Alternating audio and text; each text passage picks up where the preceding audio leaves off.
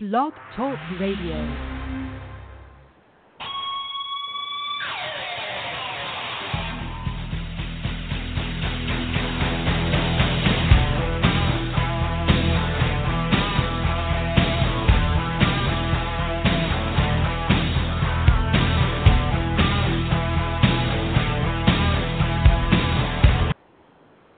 Welcome to Gridiron Blitz right here on Blog Talk Radio on Apple Podcasts.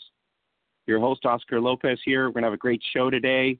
Uh, in the No Joke Football Huddle, we are going to have uh, Pierre Migner of the Montreal Blitz and of Football Canada.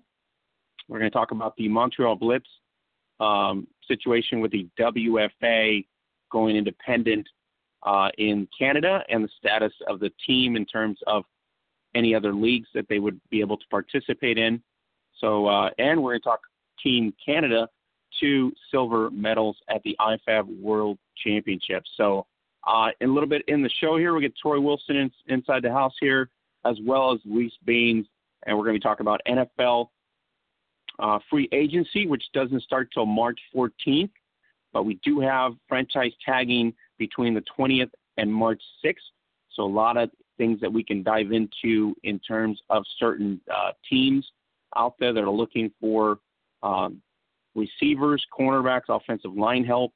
Um, you know where where key players are going to go to. So we'll talk about that as soon as Louise gets here in about half hour. Congratulations to the Gridiron West inaugural champions, the Perth Blitz that happened this weekend. If you didn't catch it, you can catch it on our timeline on Facebook at Gridiron Beauties and you're gonna you're gonna be enlightened by the game. An amazing game, both sides by the Perth Broncos as well as by the Perth Blitz. The score doesn't, uh, you know, obviously reflect all the effort in both sides. The Broncos finished at 500, five and five, while the uh, Blitz finished undefeated with a perfect 10 and 0 season. We are going to be uh, talking about that but uh, if you want the article, there's an, a great article on gridironwest.com.au. It was done by Jeremy Trong. Perth Blitz have been crowned inaugural champions. Uh, MVP was Lou Devine. And so uh, Nicole Harvey out there, Tegan Brown, and the uh, Rihanna Elbrook, who was out of the game uh, with an injury, but actually did participate in, in this game. And she did have about five tackles.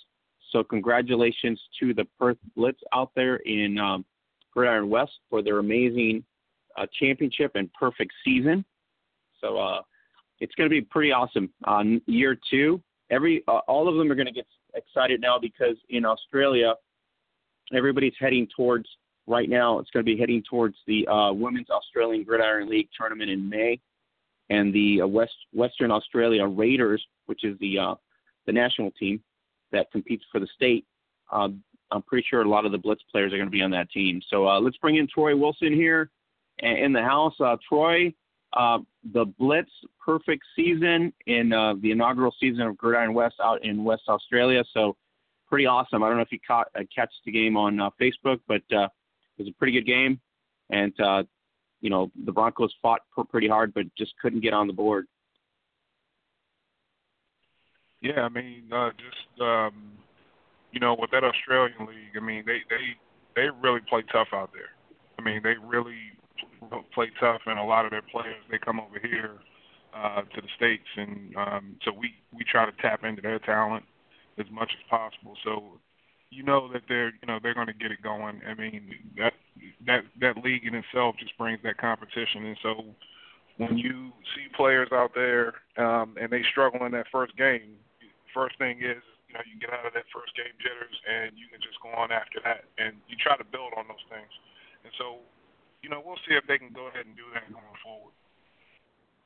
It's going to be great competition because now every every section of Australia will now field a team. I think South Australia, I've got a, Australia is still not participating, but for the most part, every other uh, state area or regional, it's basically a regional tournament, uh, you know, Queensland, uh, Victoria, which is in season, which we'll talk about in the women's news and notes later in the hour here. But uh, for the most part, the elevation of the women's game in Australia has, is evolving to a point where um, it is top notch, no different than the juniors game or the senior men's games. So that's a good news for the sport there. Yeah, absolutely. And I just I love the way that they incorporate, you know, with, with the men's uh, clubs where they incorporate the women in there. And you know, we we spoke about this last week, and you, you know, you wish it was the same thing here. And there's no reason why I shouldn't, especially with all of the you know uh, the resources that we have over here. So I mean, kudos and shout out to those guys out there um, who you know who really try to incorporate everyone in, into their organizations and make sure everyone gets gets a chance to shine and, and get to play on the field.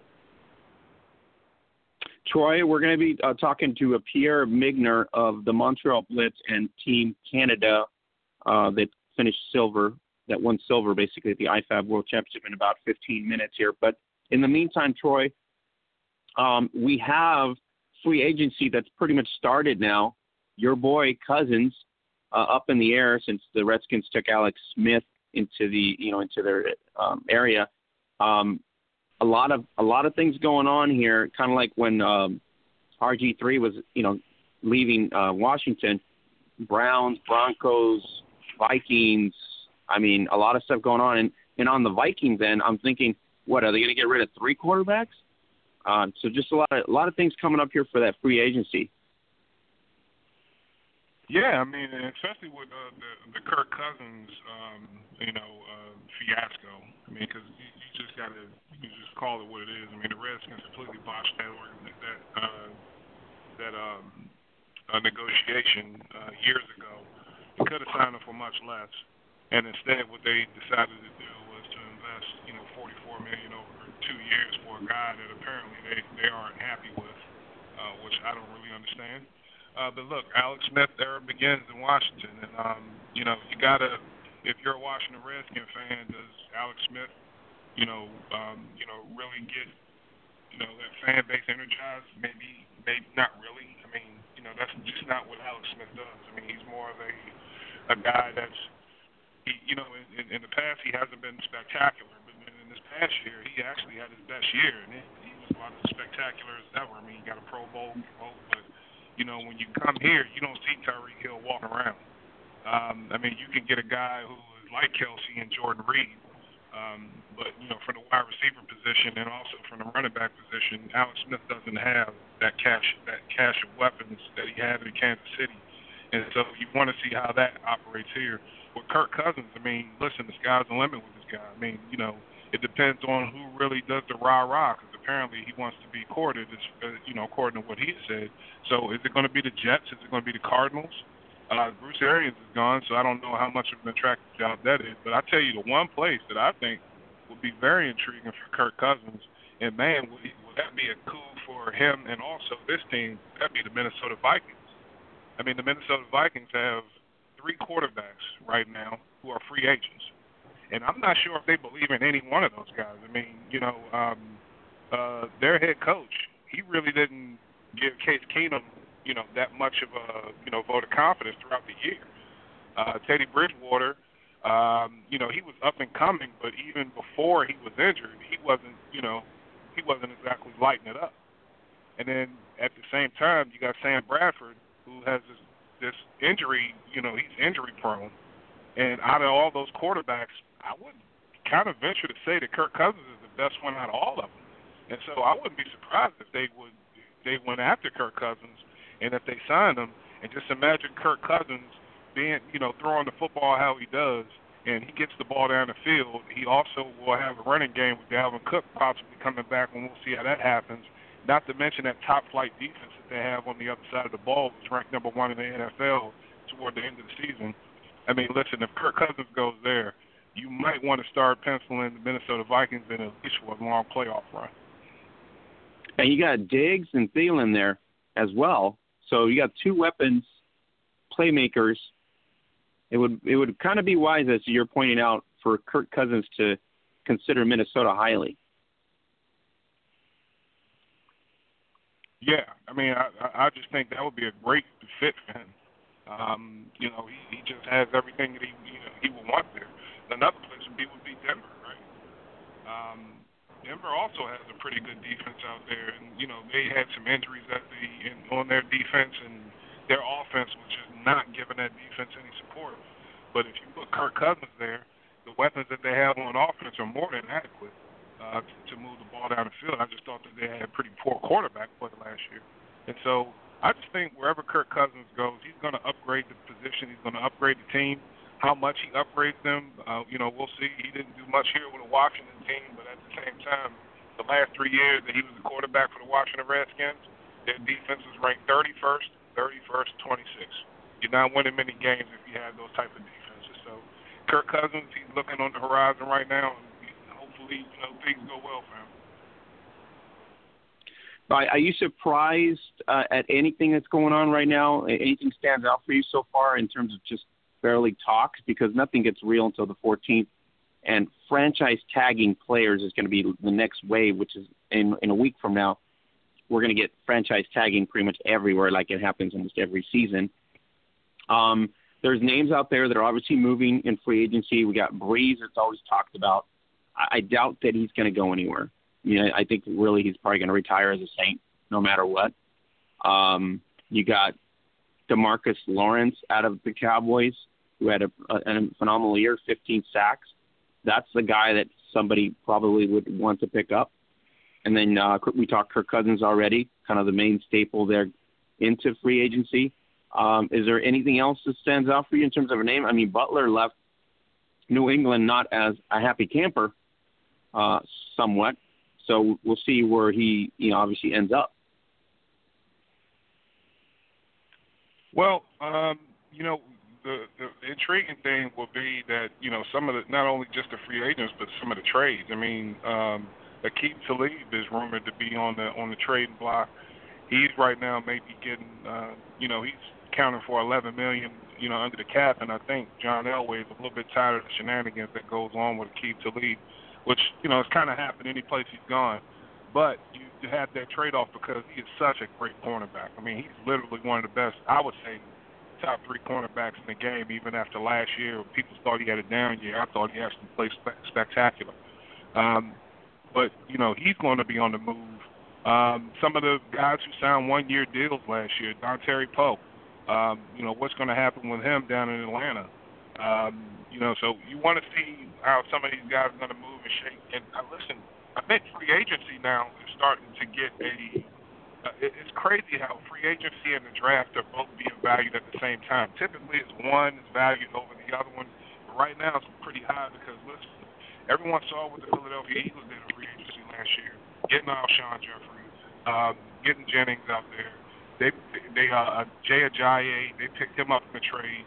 And so they saw how all of those free agents kind of fit those pieces uh, for that Philadelphia Eagles, and I really think that's what put them over the top because they got solid at, at the right positions. And they also built it deal with Derek Barnett, drafting him in the first round as a pass rusher. He had an impact all year long, and also also in the Super Bowl. And so you want to see, um, you know, how this is going to affect these teams. But going forward, they're going to put a lot of stock into these free agents and seeing how they fit on their roster. That's the important key, and that's the hardest thing to figure out. Everyone knows their physical attributes, but how are they going to mix in with the team? All right, we'll we'll dive into the free agency a little bit later uh, when we get Louise in here at about uh, another 15, 20 minutes, and then we're going to also dive into uh, the WFA schedule that came out already uh, for the season we're talking pretty much the new schedule that came out. There's about three or four key matchups that I'm kind of interested in.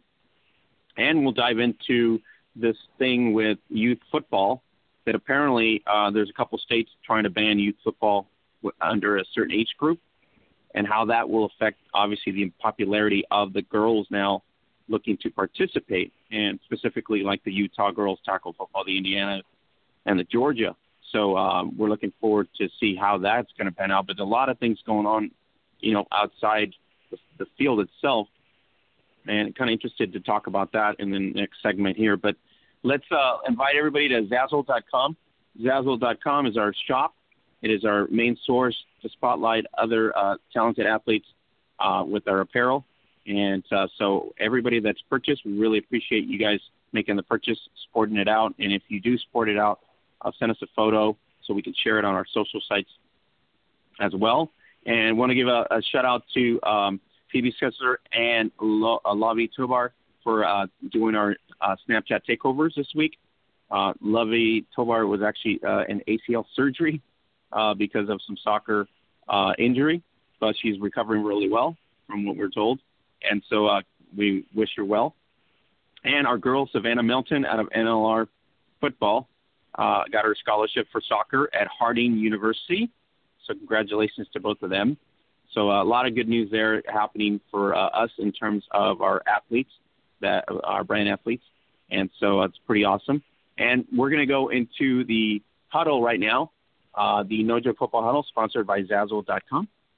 You can go to Zazzle.com forward slash Gridiron Beauties. Use the codes daily, up to 20% off daily, and you can save some money. And if you use Zazzle Black for about 10 bucks for the year, you get in the States free shipping. So if you uh, you know shop with us or shop with Zazzle for about 10 bucks, you get free shipping. You can't beat that deal. So let's go into the huddle right now with uh, Pierre Migner, of head coach and director of football development for the Montreal Blitz and the silver medal winning Team Canada. Hi, Pierre. How's it going? You're on with Oscar Lopez and Troy Wilson on the Gridiron Blitz. Thanks for making the time. Yes, good evening. How are you tonight? We're doing great. Uh, so, Pierre, I wanted to get you guys on, yourself or someone from the team, uh, because it was kind of a shocker after the 2017 season in the WFA ended, and we get the news that the Blitz, who you know went toe to toe with the Inferno in a neutral site, somehow were not no longer returning to the WFA in 2018. So that was a big story, considering your uh, successful history with um, you know playoffs, as well as in the IWFL, uh, the 2012 championship, plus your other championships in the IWFL. So let's start there, Pierre. Let's figure out that first. Um, so where are we at in terms of the status of the Montreal Blitz? Well, as you just said, um, the Blitz um, will not play in the WFA in 2018 uh, in a decision that was uh, uh, taken in September. The uh, board of directors of the WFA informed us that the league no longer wanted to play games in Canada. So, um, uh, in light of that decision that the board made, uh, we had no choice but to withdraw from the WFA. Um, so that was bottom line. That's that's the uh, situation. So we're trying to. Uh, in fact, we've managed to um, schedule games for 2018 in Canada uh, so that we can at least continue to support the development of women's football in Canada.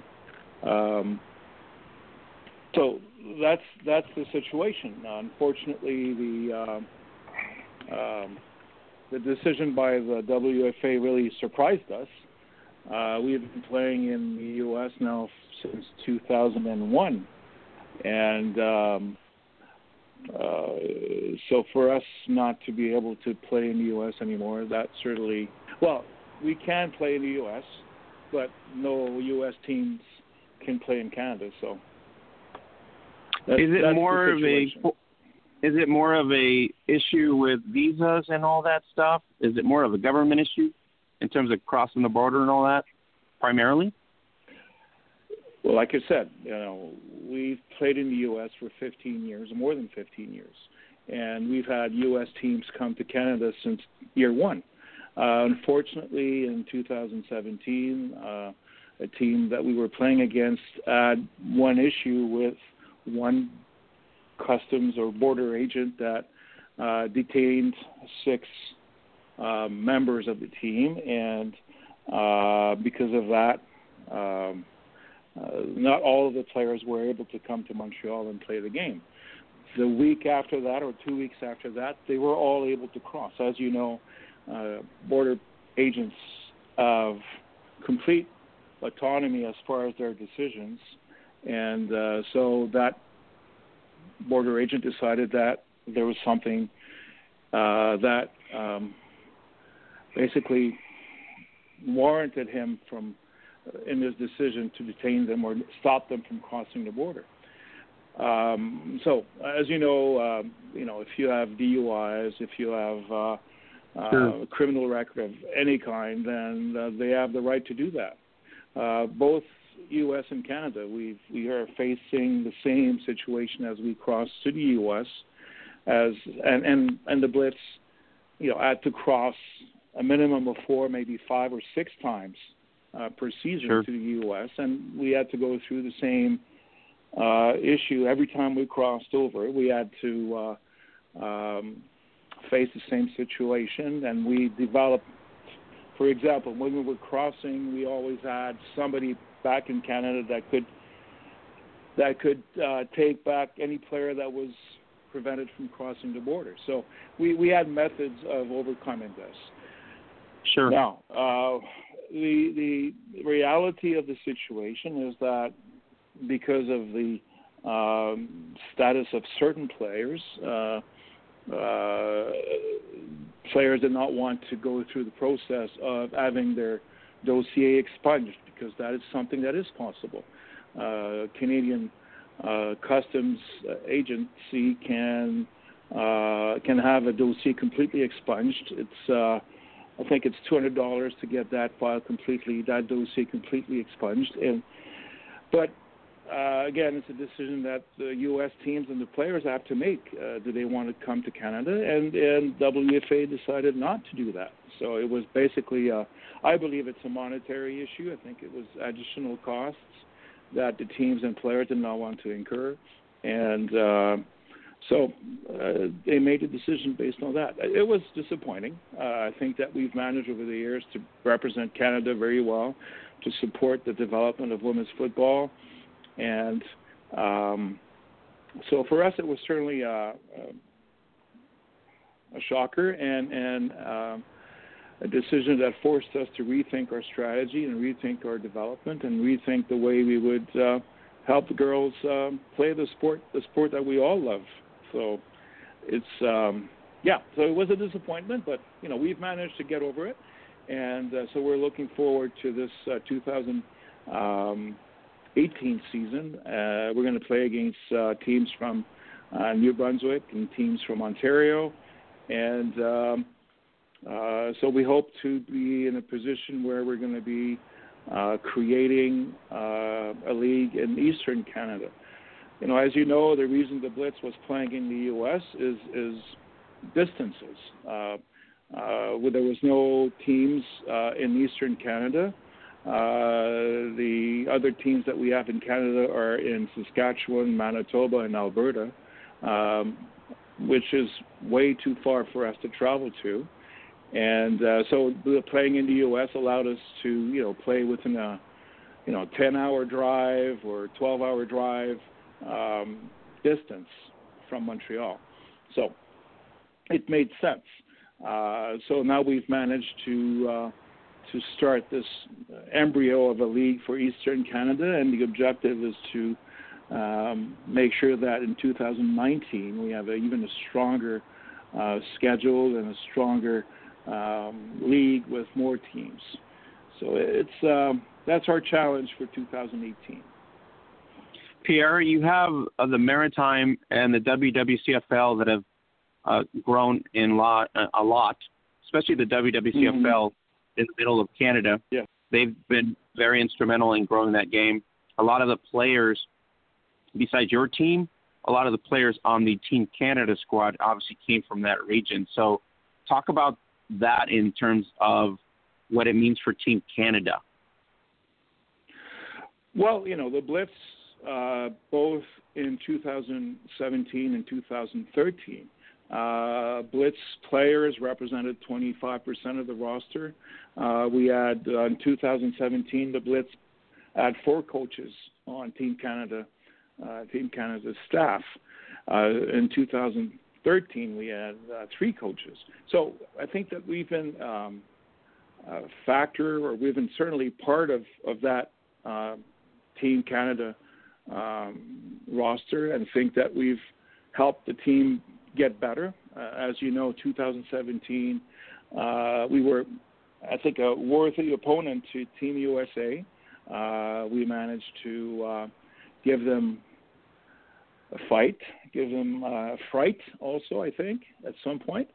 But um, Um, so the Blitz is certainly uh, part of that. Uh, WWCFL is, is, as you know, also very strong.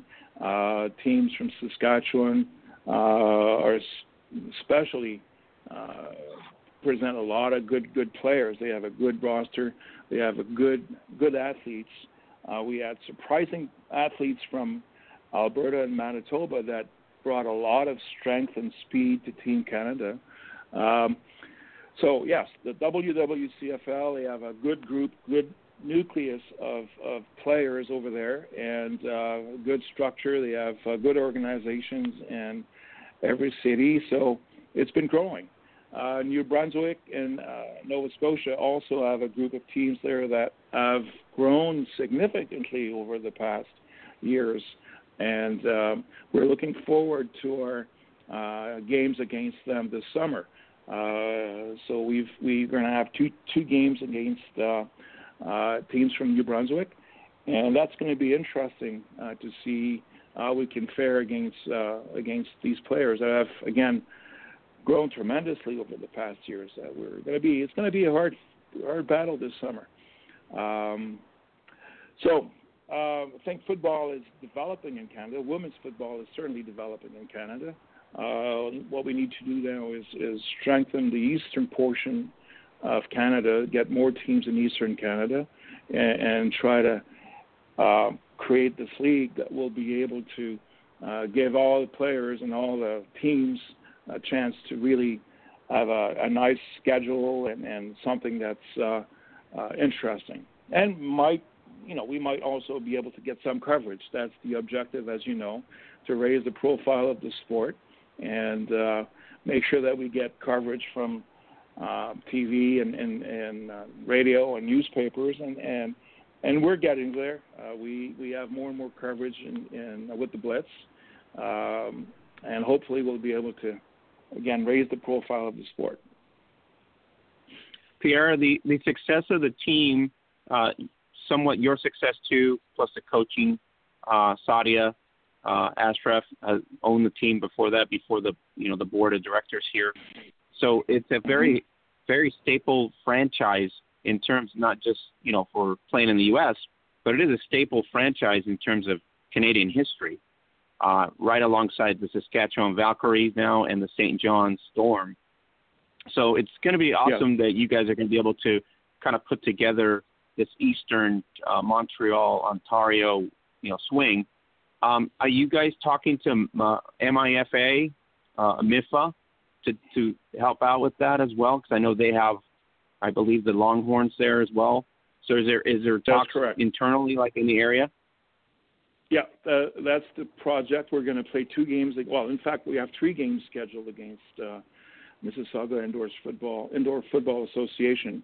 Uh, so we're going to have a game in March 2nd, uh, sort of a scrimmage uh, to get them ready for their tournament in Mexico and us get us ready for the schedule that we're going to have later on this year. And we have two games home and away with uh, the Mississauga team this summer. Um, so yes, we're going to work with them. And uh, Liston um, is also Liston's the uh, director of, of MIFA, and uh, both him and I share the same vision of, of creating this Eastern Canadian League. So we're going to be working together to uh, um, join forces with the uh, Maritime Football Association so that we have, um, you know, better teams and, and stronger representation. So yes, we're going to be working together, uh, Mississauga, Montreal, and the Maritimes. And the objective is to get some support in other areas of Ontario and Quebec. Uh, we're working with um, people in Ottawa, people in Quebec City, and uh, still the we're still in first steps, but that's the objective to try to get uh, certain, you know, some interest or teams created in those areas, uh, so that we would have uh, two or more, two or three more teams in Eastern Canada. So, um, yeah, it's going to be interesting. First time I'm going to play against the um, Ontario uh, team, so it's going to be fun. Uh, Pierre, have you guys reached out to the CFL in their uh, programs or anything like that in terms of like the Red Blacks or the actual yeah. Argonauts and stuff like that? Yes, we were we were uh, at the Grey Cup. We had uh, the chance to uh, meet the CFL commissioner, uh, and uh, uh, he told us that he would try to support us. Uh, we've worked with the Montreal Alouettes. Um, Montreal Alouettes have been also supportive of our efforts. Um, uh, there's a new general ma- assistant general manager at uh, with the Toronto Argonauts. Uh, uh, she's um, she's um, supportive. She wanted to play for us before she moved out to Toronto, so that was a disappointment when she uh, was offered this job in, in in Toronto, and because of that move, she no longer will play for the Blitz. But uh, that would have been fun. But I think that she wants to support the development of women's football in Ontario. So that's a good ally for us uh, in the CFL. Uh, so, but as you know, it's it's always the same fight. You know, you want to get uh, you want to raise the profile, you want to demonstrate the uh, um, your professionalism, and, and you want to show them that you know we we can bring value to their activity, to their to their league. I think that, as you know, a lot of women love professional football, and they're just spectators at this moment. But you know, if we can get more women involved and more women uh, interested in the game, well, it's all good for them also. So that's the that's the message, and that's what we talked to the commissioner about, and um, he responded very well to that. So we just have to um, continue working with him and see where it leads us. Uh, Pierre, can you tell our listeners uh, your background? Uh, you've been obviously part of the Blitz in terms of the history of the team, plus you part, you know participated uh, within the sport to elevate the women's game in terms of Team Canada. So let the let uh, our listeners know exactly you know what you're all about and what you've done. Uh, long story short, you know I'm a I, I played football at university level uh, in the early 70s, so that gives you an an idea of where I am in my life. Uh, so, but um, as many players, you know, when you see your kids start to play starting to play, well, you want to coach, and that's how I got involved in coaching many, many years ago. Um, and uh, so I coached uh, boys club for many years until recently, and uh, about eight years ago, nine years ago now, uh, I was asked to join the coaching staff of the Blitz. Uh, coached both uh, high school level and, and uh, what we call here civil leagues, uh, youngsters, uh, 16 and 17 year old uh, boys, and uh, then worked with uh, Sadia and uh, the other coaches. Then. I was a DC uh, for uh, a couple of years with the Blitz, and then I was uh, asked to become a head coach, and uh, was the head coach for the Blitz for well, all of all, up until last summer, and um, I also had the chance to work with Jeff Yowzy uh, and Shannon Donovan from Football Canada. Uh, Jeff was the head coach of the uh, Team Canada, and so I was asked to join the team then in 2013 as a DC, and uh, did the same thing in 2017. That was a great experience um, to see football played at that level and playing against the All-Star team from the U.S and from Finland and uh, the Swedish teams. Uh, you know, there is good football being played all around the world. So um, it's uh, I think it's it's a challenge to convince people that this is serious stuff. That we we are playing a great sport, and women can certainly uh, be very good at it. And uh, so we got to get that message across. Pierre, the, the excitement over Team Canada on homeland, the IFAF World Championship, uh, was that something that was spoken to in the uh, coaching realms plus in the locker room prior to the tournament in Vancouver? Was this was you know that's this is a moment basically if you think about it. You don't get a you don't get often where you're the home host nation and you get an opportunity. Um, you know, you guys have been number two pretty much in the world for the last you know three tournaments. So um, was there anything in the players that you guys were expressing to the players at this point? It was just a bigger moment, or or was just you know let's just go out there and prove what we're worth. Well, you know, when you're hosting a tournament like the World Championships, you always want to do well. You always want to be um, the best team on the field. Uh, it's normal, and uh, we knew that uh, facing the American team would be a challenge, and we really worked hard to get to a higher level of play. Um, I think that we managed to do that. Uh, there's still, you know, we still have a lot work, a lot of work to do to, to reach that level of excellence that the U.S. team has has reached over the years. But uh, you know, we'll consider the pool of players that we have in Canada versus the pool of players in the U.S. Um, that was part of the message. We said we, we told the girls, look, this is what we have. This is the number of people that we can choose the team, the players from, and just got to be the best you can. And uh, so the message was clear. You know, we wanted to do well. We wanted to be the champions. We wanted to beat the U.S. And um, well, we were beaten by a better team, uh, and that was uh, uh, was certainly a disappointment. Um, but I think that the improvement between 2013 and 2017 was clear. Uh, we had a better team. We had a, a better players, uh, more experienced players, and uh, uh, well, I think it was a good. I think it was a good game. The championship game. I don't know if you saw that. Was certainly uh, a very interesting game to watch.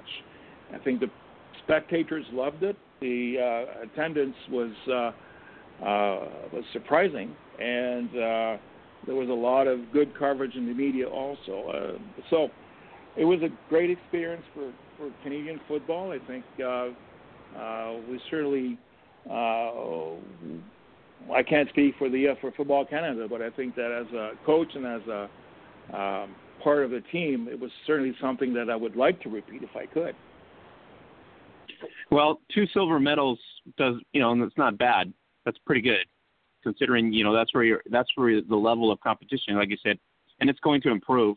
I mean, a lot of the teams that came into the tournament very impressive. Great Britain, Mexico, being some of those two. Australia coming into the tournament. So mm-hmm. uh, we just talked about Australia at the beginning of the hour here how they've already put together pretty much regional tournaments uh, as well. So they're growing the game as well. So you're going to get, you know, the, the level's going to elevate way better and for every every tournament oh, basically because yeah. yep. even Mexico's been playing ball for like 12 years and they're they're improving.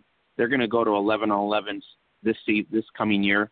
So once that everybody mm-hmm. gets to that 11 on 11 level, I think the uh, the the growth of the sport will go higher.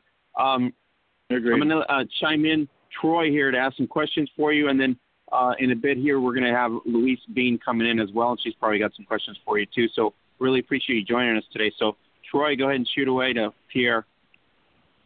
Hey Pierre, um, just you know, especially with the new transition from the WFA, um, but just globally, what do you, where do you see women's football maybe like uh, you know three three to five years from now? Because I mean, I just see it popping up all over the world. Um, I mean, just you, you guys kind of went over some of them already in Finland and Australia, you know, in Mexico. I mean, you got them everywhere. So uh, I just want to know where you see the game going in three to five years. Well, I think that um, the biggest, well, I, I shouldn't say this. I think that one of the challenges that we're facing um, in women's football is perception.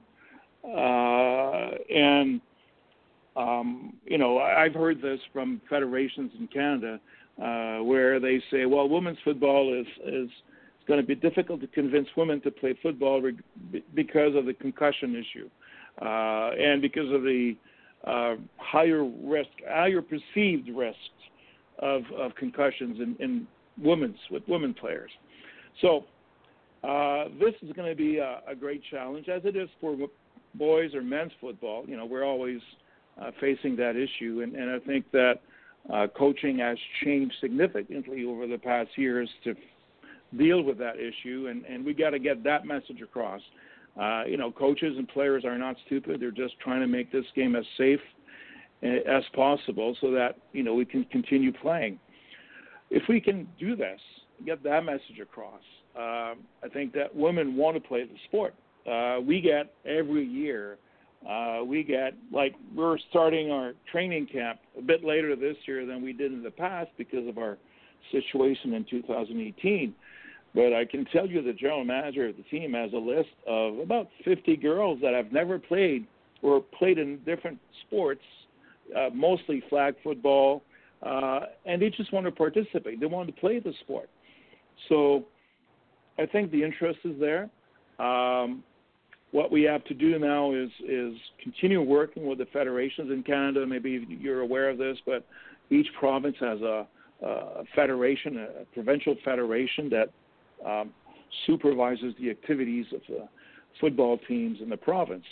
So, um, so we have to work with the federations and, and get that message across and, and, show how serious we are and how professional we are. So, to answer your question, where will we be three or four years down the road? I think that uh, if we can um, work on getting the message across as far as you know how we how we're working to control the concussion issue, that's one thing. The second thing we need in we need to make sure that the structures are there, that the teams are well organized, uh, and um, that the provincial or state or, or regional organizations support uh, the development of women's football. So where will we be in three to four years or five years? I think that in Canada, uh, there's going to be an Eastern League. Uh, I think that we're going to have um, hopefully between five or six teams in Eastern Canada, uh, five or six teams in Western Canada. Uh, if we can raise the profile of women's football and get the support of the CFL, uh, that that should be realized. Uh, I can't speak to the other areas of the U.S. or other countries, but that's what I see happening in Canada. I see three or four more teams in in uh, in Eastern Canada. Awesome, awesome. And um, you know what? That kind of something that you alluded to earlier was actually my second and, la- and last question was about the concussions. And since it is such a huge spotlight on on CTE and some of the effects of, uh, uh, you know, head injuries from playing football and also other sports. What are you guys uh, planning on doing, or where do you where do you see this going? Do you guys have any plans as far as how you're going to attack that in the future, and to make sure that you know, um, you know, the players are educated in, in these things? Yeah, well, it's it's part of our um, well. I'll speak at two levels. Uh, first of all, at the national federation level uh, and the provincial federation level, uh, there's a lot of work being done right now to get that message across and make sure that everyone involved uh, is aware of the risks and is also aware of the uh, training methods uh, to prevent these accidents from happening. So um, there's safe tackling drills and all these things that we all hear about that are being taught to coaches and uh, uh, there's a lot of awareness uh, at all levels here in Canada as far as uh, the concussion issue. Uh, as far as the blitz is concerned, I can tell you that it's been, you know, when I was playing many, many, many years ago, you know, um, spearing was allowed. Uh, you know, we didn't, we used our heads to hit the other players. We concussions were not at all uh, part of our. Uh, it was we were not aware of the risks, and, and uh, uh, but that was the way we were thought to play. That's the way the coaches were teaching us, and that's what we did. I can tell you that I've not never never coached that way in all my years. Uh, since the 70s, I think that we've seen a change in the the way coaches perceive the risks and um, the way players perceive the risks. You know, we, we, we don't see, um, you know, our practices are done without helmets most of the time uh, because we're aware of that and we want to make sure that we teach the players the proper um, ways of uh, minimizing the risks uh, associated with uh, concussions. So it is a big issue. I think it's perception. Also, I think that most people don't realize how the sport has evolved at the coaching level and at the player level. I think that the sport has reacted quickly um, when information when it was made clear that there was risks with concussions. I think that uh, federations in Canada have reacted quickly and uh, implemented systems or methods or, or uh, protocols so that we limit the risk. Um, so I'm hoping that um, we will not talk about concussions anymore in the future. Uh, I'm hoping that uh, coaches and teams will adapt their methods so that we limit the risk. But you never, you know, like you said, you know, there's risks. You know, hockey, soccer, um, volleyball, what you know, all sports. You know, there's always a risk of concussion, but we want to limit that much as much that risk as much as possible so that we at least control the perception of of uh, people not involved in the sport, not knowing what we're really working hard on, on achieving here is in, in minimizing the risks uh, that come with, with the sport.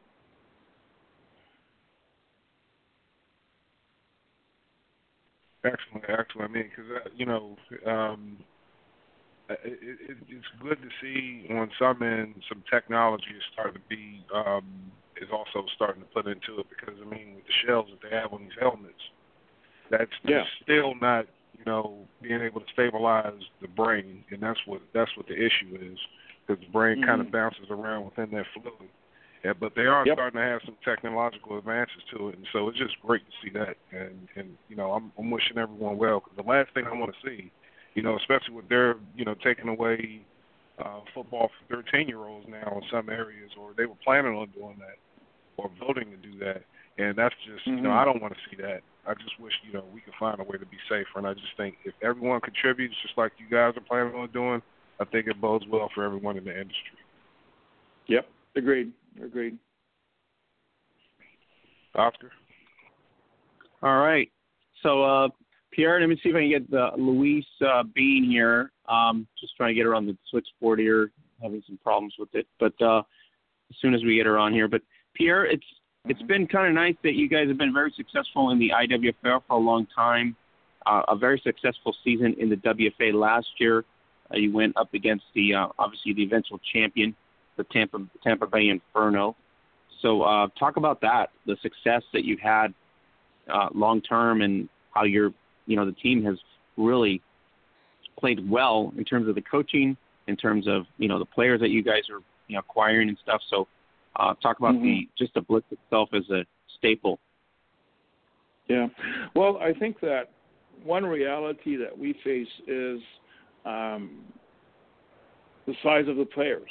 You know, we always have had smaller teams, um, and uh, because of that, our, our playbooks are different. Uh, certainly, the influence of the CFL with um, has been a factor in the sense that we are maybe more pass oriented than other teams. Uh, we we work a lot on technique and speed at all positions. Uh, our players are small, so they have to be more agile. They have to be quicker. They have to be faster. So we work hard on selecting the players that res- that are adapted to that style of play. Um, coaching, as far as the coaching is concerned, you know, we we've uh, we've had the luxury of having great coaches over the years. Um, I think it's been part of our success. I think that the coaching uh, and the teaching that we've been able to um, to do uh, has helped us uh, compete. Uh, you know, we're facing great teams, playing against uh, uh, huge teams, bigger teams, faster teams. Um, you know, you, you, uh, the Renegades or, or or the New York Sharks or the Washington Divas, they're great teams, and to be able to compete with them, we well, you can't you can't play big on big. You know, uh, we we don't have that size, so we have to adapt. We have to change our playbooks. We have to be, uh, you know, we have to think differently. So that's what we've done, and that's what allowed us to uh, to succeed and, and get some some success over the years. Um, and uh, that's the only way we're going to be able to succeed in any, you know, uh, in Canadian leagues or the U.S. leagues. That's the reality we're facing. Now, in CFL, we're going to be playing 12-men football now in, in with the Blitz because of the change of the change in our situation. So, and as you know, CFL rules are different. Larger fields, um, more players, uh, movement. There's motion. Everybody's allowed to move so that changes the playbook again. So it's going to be um, a different game for us, but it's going to be uh, going to be ready for it because we've played the Canadian Championships uh, in the past, and we've played 12 12 man football uh, in the past. So we have uh, we have experience playing the CFL rules also. So um, yes, it's been it's been um, an experience uh, playing in the U.S. because we had to be we had to change our playbook and adapt it to the size and the abilities of the players we had. And we had we have and we had uh, great athletes. You know, you talked about Sadia Ashraf, uh, who was a quarterback for the Blitz for so many years and was one of the best quarterbacks in the league, if not the best quarterback in the IWFL for many years. Uh, and uh, she was able to control the game. She was able to uh, run that passing offense that we had. Uh, we had the luxury of having a lot of very, very good receivers, tall receivers, fast receivers that were able to, you know, people you could depend on to catch the ball, whatever the situation was.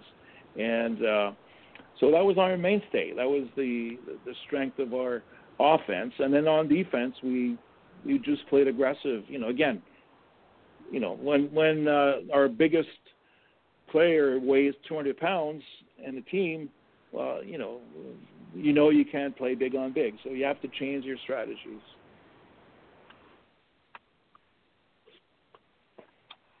Yeah, I I was trying to uh, figure out how all that changed in terms of, you know, the the changing of the leagues and everything else. But I think it's going to be great for you guys going forward and see if uh, anything really stands out in terms of the the scope of the change for Canada in terms of the whole the whole nation. That's a good sign, I think, for the sport in general, for the you know in, the country itself. Uh, the less travel time for you guys to come to the states kind of makes it seem like a, a lot better for you guys financially too, because if you can get an Eastern Bloc set up, uh, you're able to just travel east, east and west so much uh, in that, and then kind of figure out the logistics of it. So, kind of exciting there. Um, let's bring in Louise Beans here, mm-hmm. uh, yep. IWFL uh, legendary quarterback with the Utah Falcons. Uh, so, Louise, uh, Pierre uh, Migner of the Montreal Blitz for you. Hey, can you hear me? Good afternoon. Yes, yes. Good evening. How are you today? All right. Hey, Pierre. It's really nice to.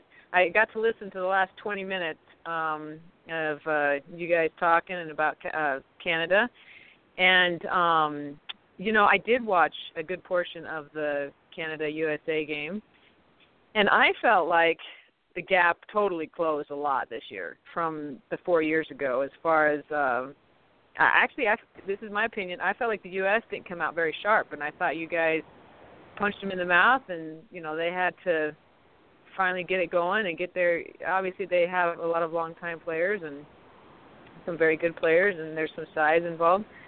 Um, but I, I thought definitely in the last four years the gap has closed, and even when they played Australia, I thought the gap had closed because four years ago, you know, they really just beat everyone pretty soundly and I don't know, being an mm-hmm. American mm-hmm. player and being and being around this sport for quite a few years, you know, there's some USA pride and there's some um you know, there's definitely the feeling that girl you know, that there's players out there feel like they're better and that they uh, in some terms earned it or that maybe sometimes they just have to show up and everything will take over and and uh I definitely thought you guys played pretty well, and uh, I like to see that happen. I mean, yes, one thing, sure, I want USA to win, but I also want to see just the growth of the sport and see how far it's come. So, um, and I've played for a, every uh, team, the, the team that I came from, because I just barely had moved away and had retired, but with the Utah Falcons, we were always smaller than most everyone else. And I don't know why. We had Mhm. huge rosters. We had 50, 50 Yep. players all the time. We were always smaller, but we were always taught that. And also, our scheme really helped because with triple option, it's hard to simulate that scheme. So that gives us a huge benefit. But our coaches always took it to the thing. Okay, how are you gonna how are you gonna take their coaching staff out of the mix? Okay, so we went no huddle. We Yeah. went forward on fourth a lot. Rugby punted, onside kick. You know, so Mhm. we're trying to eliminate all the things that we can control because we can't control size. We didn't have shotgun because we didn't have a big enough line to hold that long. But everything was technique based. Everything was drill based, reps, because that's how we're going to beat you. And so we're not going to beat you man on man or woman on woman, whatever, because yeah, you're going to be bigger. but we always got Yep. told that we got to be smarter. And so I definitely can appreciate where you guys are coming from, and and I don't know why I, I like these other teams, you know, Dallas and Washington and Pittsburgh, um, and we we played Pittsburgh, and they're just these big athletes. I'm thinking, how come Yep. they don't aren't born in Utah? I don't get that, but. uh but we came with the attitude like I'm sure you guys have where it's just like, well, we're going to beat you and we're going to beat you this way. And it's not because you know, we're going to get the we're going to block just just get your shoulder turned or something like that. We're not going to come on you straight up because we're not going to win that battle. So, you know, obviously I can see how you have to adjust things and stuff like that. So I thought you guys I mean, I'm sure as a coach you probably looked at the game and thought, "Oh, we could do this better, we could do that better," and "Oh, we missed this opportunity" or whatever. But from the the stand, the viewer point of the spectator, I thought it was cool. I just thought, look at those guys. Look how much they've improved in four years. And Yep. um, you know, the U.S. is going to be the U.S. New players moving up. But I did have a question. So, uh, two questions. So, in Canada, um, and you were talking about the pro- provincial and the territorial stuff, and kind of they have their own federation. Um, how do they? So, in the U.S., when you want to start a team, a group of people get together and they start a team, and they're not really regulated. I mean, yeah, they can apply to be in the leagues, um, but they're not really regulated as far as okay, do you have coaches that are you know have some trainings or have they been Mhm. taught these whatever.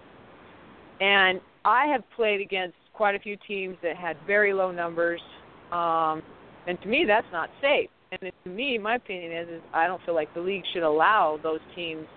And yeah, they say you have to have a certain amount of players to play, but people aren't honest, and so you know they show up with 13 players, and we've got 53. And so that's not a safe environment, in my opinion. And it also doesn't feel like it's being regulated. So, do you guys have regulations in place? It kind of sounds like you have with your federations. How do you control that? How do you make it safe? Because it's one thing to talk about. Okay, we're going to tell our co- tell people to think about, you know, uh, your concussions. But how is that up there versus I can tell you what it's like here? Well, that's a difficult question to answer. Um, well, Okay. yes, the federations will will basically give us a framework in which we have to work. Um, so ideally, uh, there would be a minimum number of players that we would have to have on each team. The challenge we're facing is that we're creating a league, we're creating new teams, and we have to build the um, these teams from zero. So, how many players are we going to have? Uh, I would believe that we need, we at least need a minimum of 24, right, 25 players per team. Um, that's the minimum roster size that I think we should have. Um, uh, the Blitz has, has faced that issue over the years. You know, uh, we've played with 25 players all these years. I've been coaching uh, for the Blitz. We've never had more than 27, 26, 27 players on the roster and I think that's the minimum we can have. So that would be some certainly something that I would like to see in the, in the teams that are going to be created in Eastern Canada.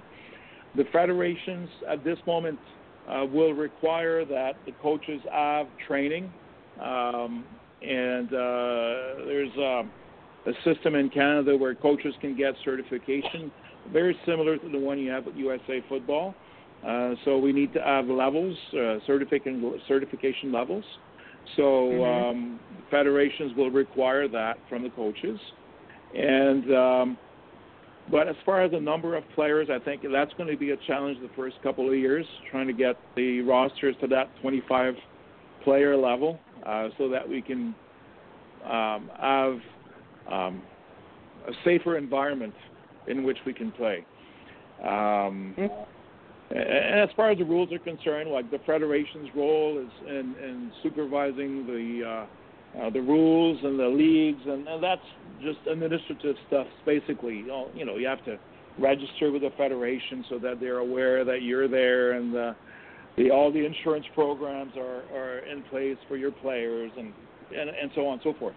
So. Uh, uh, so the, the, the framework that the league or the federation will give the teams is, I would say, minimal, but it's okay. We, we, we can live with that. Okay. And so the teams have a certain amount of autonomy, but yet they're supposed to be held to certain guidelines in a sense. Yes, yes, exactly. Okay. Yeah, and there is, like you just said, you know, I, you know, we're we're doing now. The federation is aware that we want to create teams in Sherbrooke, and Quebec City, and Ottawa. They know that. Uh, Okay. They will not uh, put us. They'll not. They won't put any any um, create any problems with that. They know that we're going to start from zero. They know that we're going to have to create uh, some sort of momentum in these communities so that we have women starting to to play and practice and play uh, football. So um, I think there's a certain level of, of accommodation so that we can we can grow the team. So uh, Okay. so there won't be any. I don't think there will be any strict requirements at this moment. Okay. Um, so I know that you've been involved with Team Canada for a little while, and obviously the Montreal Blitz. Um, so, what are your personal aspirations? You know, what what what what drives you to be a part of all this, and what do you feel as your goals personally? Oh boy, um, I'm I, I just retired. I just retired as a coach. Um, the um, uh, I think that um, with my prof- professional occupations, it was becoming more and more difficult to put the adequate amount of time and uh, in getting all these coaches prepared and ready to to do their job. So basically, I passed um, that baton to somebody else. Uh, now I'm more involved in, in the business development side, um, and um, my mandate is to create this uh, league in Eastern Canada. That's what I want to do. That's my my objective. And like I told um, Oscar, is, is to get this league created within two or three years in Eastern Canada, so that we could have a structure that's strong and and, and uh, recognized and supported by the CFL and by Football Canada and by the federations. I want to raise the profile of the sport. So that's my aspiration. Why do I do it? I just love the sport. And I think that um, what I really love doing in the past years has been working with women and getting them to play the sport that we all love. And um, it's been fun because women have this, you know, this ability to interact and, and learn hard and play hard and give all they have. And uh, so I, I, I love coaching women. It, it, it's a fun. Uh, I've both, like I said, I coach both men and, and women, and it's um, you know it was it was fun. So I just want to make sure that more women have the chance to play. That's that's my objective. Okay, so you know you're going to miss it. You'll miss me being on the sideline. So, have you planned for with the withdrawal issues? there was a practice tonight, and uh, I told the coaches, "Don't count on me. I will not be there because I don't want to. I don't want to. Uh, yeah, I don't want to go through that. So uh, I will not be there during training camp. So uh, You're gonna have to so read a self-help when- book when- or something like that. yeah. I've had to read some of those, you know. Yeah. Retirement's so, uh, hard. No, yeah, so my my excuse tonight was I had to be uh, with Oscar on this podcast, so that's why I wasn't there. So, uh, So but, Oscar you know, saved it's the day. Be, yeah, he did. He did. So You can he blame me, write that's- self-help book. Yeah, I'm going to blame you. That's for sure. Yeah. Well, that's very cool. It's really nice to see um, you know, uh, it's one thing to see women who want to help promote the sport. It's another thing to see men who have honest aspirations and they just really love the sport and to help promote it. I mean, in my eight years, I saw the evolution in Utah because it, it hadn't been in Utah until the year that I started playing, and then it just got more normal and more normal and more normal. And and I still believe that the product will have to will have to be continue to be good for people to get attention. I mean, it's just like any sport, any you know, the Olympics or the professionals. When it's a good product, then people will pay attention and you know they'll they'll give it more credence yeah, well, and things like that. Agreed, agreed. And you know what? I think you and I and, and Oscar and, and Troy, we all know that this, the spectacle and the sport, the way the women play the sport is exceptional. Uh, we just got to get this message across. You know, when we get people coming in to watch the game for the first time and they they exit the stadium after the game and they look at us and say, "Man, that was good. I didn't mm-hmm. expect that." Mm-hmm. And, and uh, so the, the show is an, it's a good show. It's a good a good game, and and and and to get that message across, and so it's um, that's another challenge. You know, it won't be easy, but at least we're mm-hmm. getting some support in Canada. I know you are in the U.S. also, and I think all of us. You know, I was at the general meeting uh, of the WFA in September, and we were talking about you know what challenges are uh, we're all facing as as uh, uh, believers or as uh, promoters of the sport, and uh, we're all facing the same issues. All of us, all the teams, your team in Utah, uh, teams in Canada, we're all facing the same issues. Get the message across that the sport is exciting, that women can play the sport as it is, as, as it should be played. It's a safe sport uh, we got to get that message across that women can play this sport, not risk any more injury than any other people, uh, any other person practicing any sport, and uh, get that message across. It's an exciting game to watch, even if it's women's playing. Uh, you know, it's it's even more exciting in certain aspects. So. Well, I have in-laws and I have relatives that are triathletes, and they have spent way more time in a hospital with their injuries than I ever have. And so uh, yep. uh agreed. You know what, Louise? you can't say enough because you had a good line. All those girls up front I, I had, had, a good line. They didn't have a good line. I had. That's why you're. I had you're a good upright. line, but but remember we we had we did everything pre-snap reads. We did everything with three steps drops. So hey, that's because we're small. So you have to adapt. You're not going to sit back there for five seconds trying to look downfield. So you know, it's like Pierre said, you have to adapt, and and I am sure. not taking any.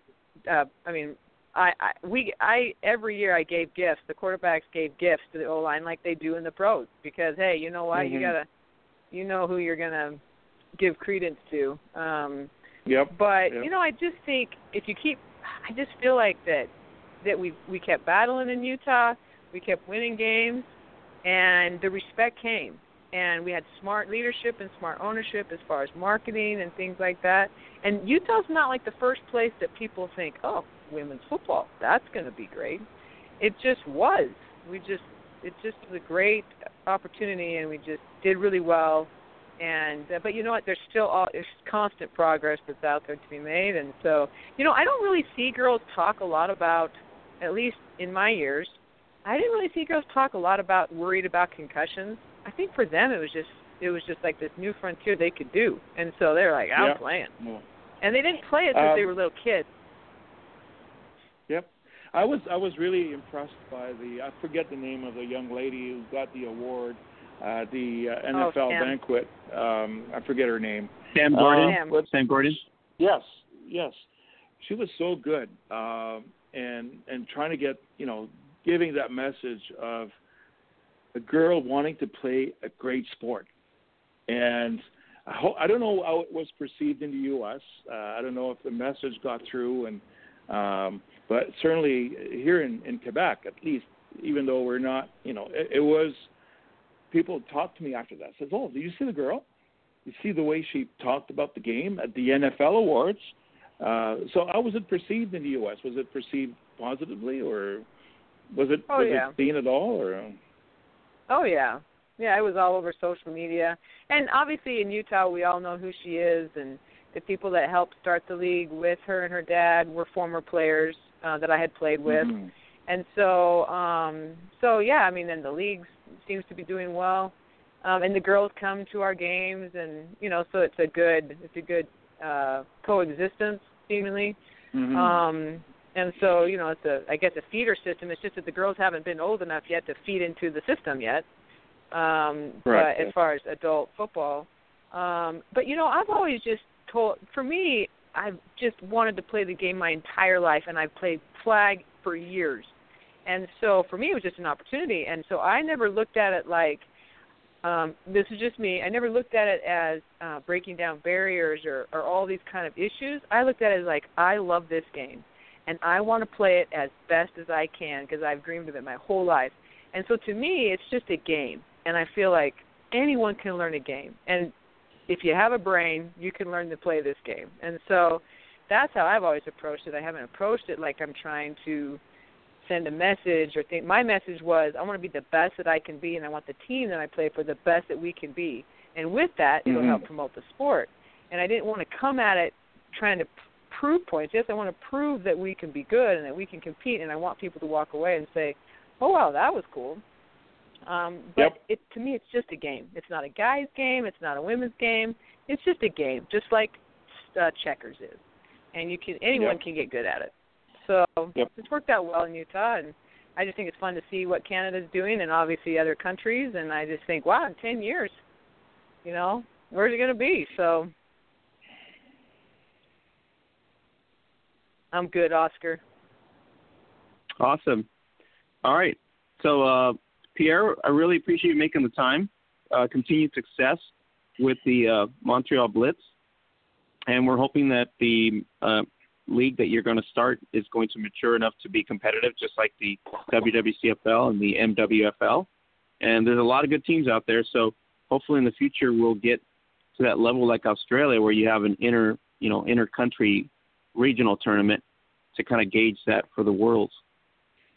That is correct. Yes, that's the objective. And thank you for giving me this chance to uh, talk to you about us and talk to you about the Blitz and women's football in Quebec and Canada. Um, just uh, stay tuned. It's going to be uh, exciting in the next few years. So hopefully we'll be able to uh, continue building the sport in Canada and uh, the next World Championship beat the U.S. Yeah, that's go. the goal. I think that's that you guys are going to be able to do it. That's not. A, I don't. I have no doubts. Like uh, Luisa's here, the level of play is going to get better every, with every country, so that's going to be a plus and a Yep. bonus. Um, say uh, say hi to Laura out there. Amazing. She played awesome at the Worlds. So uh, just you know, shout out to her. She was a Yep. big time playmaker at the Worlds. So uh, just say hi to her and shout out to her. I'm pretty sure she's listening, but just a beast on at the uh, in Vancouver. So uh, congratulations to everybody on the Blitz that participated in Canada as well. So Pierre, we look forward to another chat. Maybe uh, keep us in, uh, keep us uh, you know, at bay in terms of what's happening, and you know at what point are you evolving to a full fledged league so that we can talk about that and spread the word out as well, so that we can bring more well, attention you. to you know the sport. And it'll be greatly appreciated if you did that. Safe travels out there. Thank you for making the time again. I really appreciate it, and we look forward to another chat. Thank you very much for your time, and um, we'll talk to you soon. Bye bye. Have a great evening. Bye bye. Okay, guys, that was Pierre Migner of the Montreal Blitz um, championship franchise, Montreal Blitz. They had uh, ever since they got into the league 2001, uh, they have won pretty much in the IWFL, and they won a 2012 national championship. And then last year, the first year in the WFA, they went as far as almost to the finals uh, for Division Two. They were up against uh, the the Tampa Bay Inferno. So uh, as Paul, as Pierre would say here, uh, they've made great strides. And the project there, I wanted to bring him on because the project there is is, is huge. I mean, it's going to take him, like he said, till about 2019, 2020, and that's going to depend on a lot of factors, whether the CFL, the local, you know, uh, colleges and stuff like that support the sport there and give them an opportunity because uh, it's a shame that you have a great team that has competed in the states as well as this, and now they have no uh, no league. It's kind of like you just the the bag was pulled under you. Uh, so the travel, like he stated before, the travel to Western Canada is huge in terms of cost. Eastern on the other side of New Brunswick is the same kind of concept, so it just makes more sense for them to start uh, and build up something new there. So, um, all right. So, Louise, uh, you made it. Uh, Troy, uh, before you got here, Louise, we were talking about free agency, and so um, let's talk about that for a couple minutes here until before we go into the women's uh, gridiron news and notes for uh, before we sign off here uh, in a bit. Um, so, Louise, do you have any thoughts on the free agency so far? We were talking Kirk Cousins maybe and go to the Vikings. Uh, Le'Veon Bell's going to be on the market as well. I think at some point. Drew Brees is always, you know, every year I think everybody talks about how Drew Brees is going to be on the market, but I, I really doubt. I think he's probably going to stay in, in New Orleans and just finish his career there. So any any uh, players that we haven't mentioned that are well, probably going to hit the market? Oh gosh, you know, um, Teddy Bridgewater got in, in up in Minnesota. Teddy and uh, Case Keenum are getting paid hardly anything, and then Sam Bradford's making a ton of money. And so, you know, I think it'll just be a financial thing as far as what they decide up there. Um, obviously, there's several teams that need quarterbacks, and I'm from Arizona, so I pay attention to the Cardinals. Um, depending on, uh, you know, Kurt Warner years were great, and had some nice things with Carson. But you know, everyone down there is watching to see what uh, Fitz, Fitzgerald does. No, yeah, Fitzgerald, not Fitzpatrick. Fitzgerald, yeah, getting my Fitzes mixed up. Um, as far as he's just waiting to see, I think what happens and if they draft anybody. I can't tell where Kirk's going to go, um, but and I think it'll have. It may people may wait till after the draft, but. uh um, you think Kirk um, goes to the Browns, Louise? No, I'm just kidding. uh, I know. Uh, man, the Browns. I think that RG three experiment is probably a bad example. Yeah. They've got the Browns have got oh man, uh, just a slew of draft picks this year. Um, gosh, I think they have. Oh, where did I read? I think they have several in the first round. Um, they, they have plenty of draft picks every year. They just can't seem to figure things. Yeah, I know. I know. it's like sad. I think Troy can do better than them. Maybe they call Johnny Manziel back. No, I'm, I don't think so. I think Troy could could go do a really good job for them. Um, Troy would actually be better. I know. You take the money, not I a problem. okay, I know. Seriously. Troy could really literally be the head coach. I think you can just replace uh, oh, Hue yeah. Jackson now. I know. I mean, you should apply. Um, and of course, you're up there in D.C., so you know you could give your input over there. Um, I don't know. Cleveland's just like cursed kind of all the time. But Cleveland's uh, a dumpster fire. You, just name it what it is. It's a dumpster fire. just a dumpster fire. Um, but you know, I just think it'll be interesting. I think people will wait for the draft and to figure out the quarterback stuff. I don't know where Kirk wants to go. He's a Midwest guy, Michigan State. I don't think he'll go east. I don't think he'll go, uh, you know, big metropolis, big. I just think he'll go somewhere Midwest, down home. He's a spiritual guy. You know, I don't know. But anyway, I uh, my other my other team is Dallas, which Troy knows, and so they don't need a quarterback. So, but Dez Bryant thinks he's God's gift to everything. So I don't know. Maybe a little humility down there, but well, anyways, they're thinking think of Lawrence. The. They were thinking about Lawrence, uh, DeMarcus Lawrence, which is your sack leader out in Dallas. He's on the market, Yeah. so you know somebody's going to pick him up. Big boy, 15 I sacks. know. So we'll see how I that works they- out.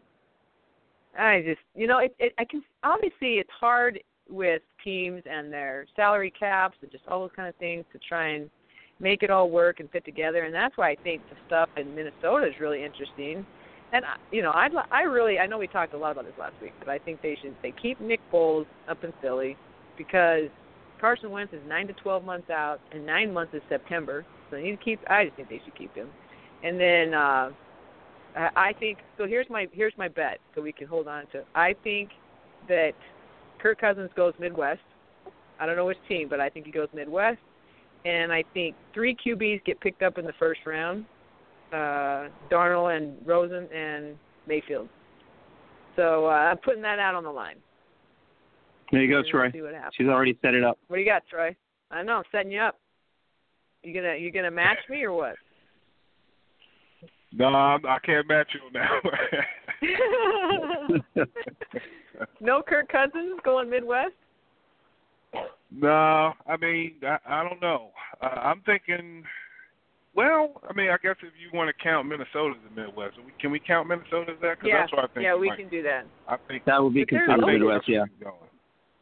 Yeah, so I mean, I think honestly that's the best fit for him. I guess at that point it's just more about money. Like, who can you pay Kirk Cousins that much if you are the Minnesota Vikings? So I'm not sure what their cap space is, uh, but if they would be able to sign Kirk Cousins, I think he's an upgrade over all three of the quarterbacks that they have there. And not just, um, I think Kirk he would be in the catbird seat. I mean, I think you would see uh, the Vikings back in the playoffs, you know, barring any kind of chemistry issues. You're really putting Kirk Cousins over the three that they have, huh? All right, you're putting it out there. Absolutely. I mean, I- well, and and I say it because of this, and this would be my reason. So, um, you know, their head coach, he was kind of lukewarm on, on um, you know, uh, on um, what's his name? Uh, what's the starter's name? Bridgewater. Bridgewater. No, no, no. Uh, no, No, Keenum. that- uh, Keenum? Case Keenum. Sorry about that. Yeah. Yeah, so he was kind of lukewarm on Case Keenum. Um, Teddy Bridgewater, he's he's injured, and they don't know Yeah. if he's going to be able to come back. I mean, they, they put him back on the roster, but is he going to be a shell of him for, his former self if he gets to start? And then you definitely have an issue with um, you know Sam Bradford and his injury. Yeah. Um, so are you going to re-sign those guys? Now you invested heavily in two of them. One of them you haven't invested in at all, and you know so who knows? But that's what I'm saying. And they're all three of them are free agents. So I just think Kirk will be an upgrade, especially since Kirk is so durable. He still hasn't missed a game in his career as of yet, and he's been remarkably healthy through all of the you know the. He hasn't taken that many hits here in DC, but he's been remarkably healthy, no dings or anything. So you know that bodes well for that team also. Whoever picks him up. Should I call Case Keenum to the Browns now? I'll call it right now. Case Keenum to Are the you Browns. calling it? Okay. Why not? Okay, so now you guys heard that. uh Oh my gosh, his name just left me. Um The quarterback who was with the Browns, and then he had the alcohol problems from uh, Ma- Texas A&M. Manziel. Yeah, you know he came out today, and he's he's uh trying to get back in. He's he's working on his health. He's going to go to the CFL. Uh So hey, you know, Troy, you can call something on that one too. Uh, Manziel, man, I you know I don't think he's gonna get another chance. I don't. Um, I think Johnny Manziel is kind of, you know, he, he's kind of set his own course. Um, now I know recently he's come out and um, you know he stated that his issue was by you know he's had bipolar disorder, and Yeah. you know there are meds that can treat that in his treatment, and he hasn't been he won't be the first um, you know player to have bipolar disorder in NFL. He certainly won't be the last. And so I don't think that's a debilitating thing that would bother him. I just think his past alone will catch up with him. And people are going to sit back and say, okay, is he going to be able to keep this under control? How are we going to be able to monitor this guy? And then you say to yourself, is you know that investment in one player is it actually worth it? Because you don't know if he can actually play. So will the juice be worth the squeeze? And I think that's an understated thing that most teams are thinking about when they're thinking about if they were to have Johnny Manziel on the table. Okay, so do you guys think he's anything like Baker?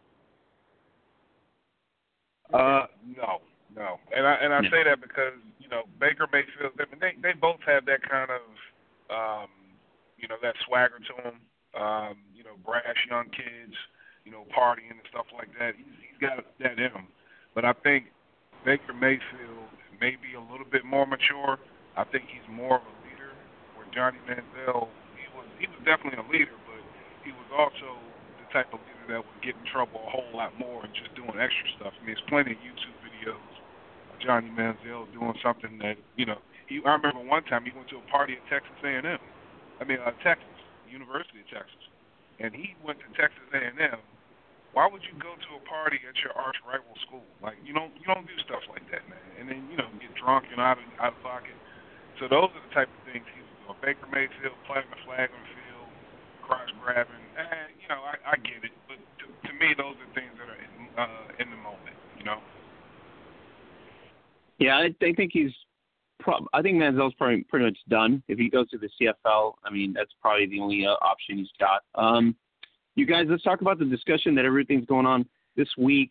Uh, the youth football discussion, which is we've got the girls tackle football participation increase already, especially with the Utah Girls League that started, and then you got Indiana, Georgia, and everywhere else.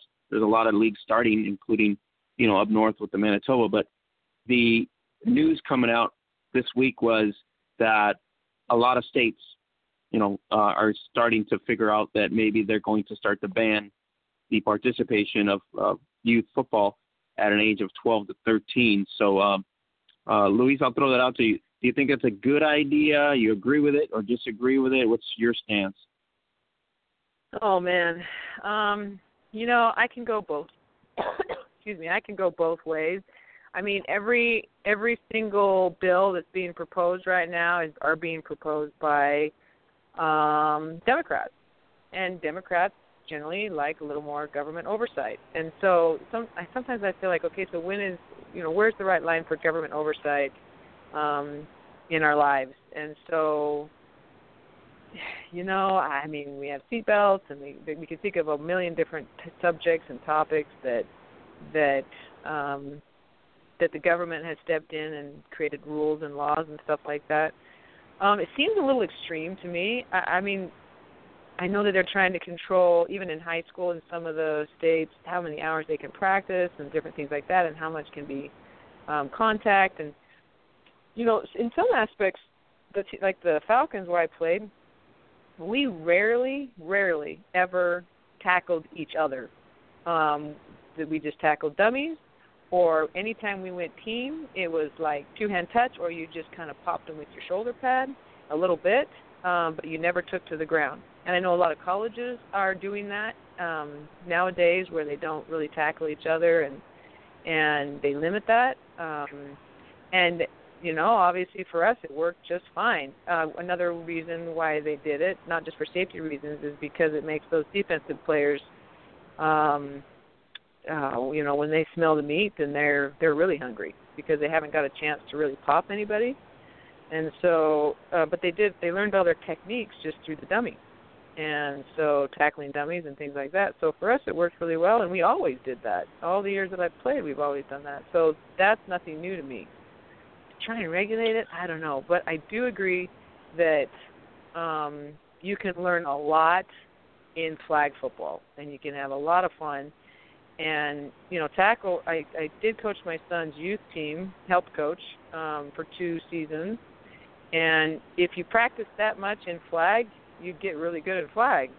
Um so but i do think tackle football brings out uh you know i've i've played college sports and oh my gosh there's something about the you know the the oh the hitting and things like that that i know is is attractive to people that's not why I played because my position's not built that way. But um, I know that is to a lot of people. So, you know, I think it's a little much, but I definitely agree. You got to keep educating and and there's a lot of coaches out there that really still buy into the old school style of coaching, and I saw it um, in the little league ranks where it's just like cutthroat kind of mentality, and you see how tough you are and how hard you can hit, and this big kid lays out this little kid and everyone cheers and you know all that kind of stuff so you know those things aren't good either so ah, i don't like government oversight so much but my son so you're not play. so you're really play. not a so you're really not agreeing with everything that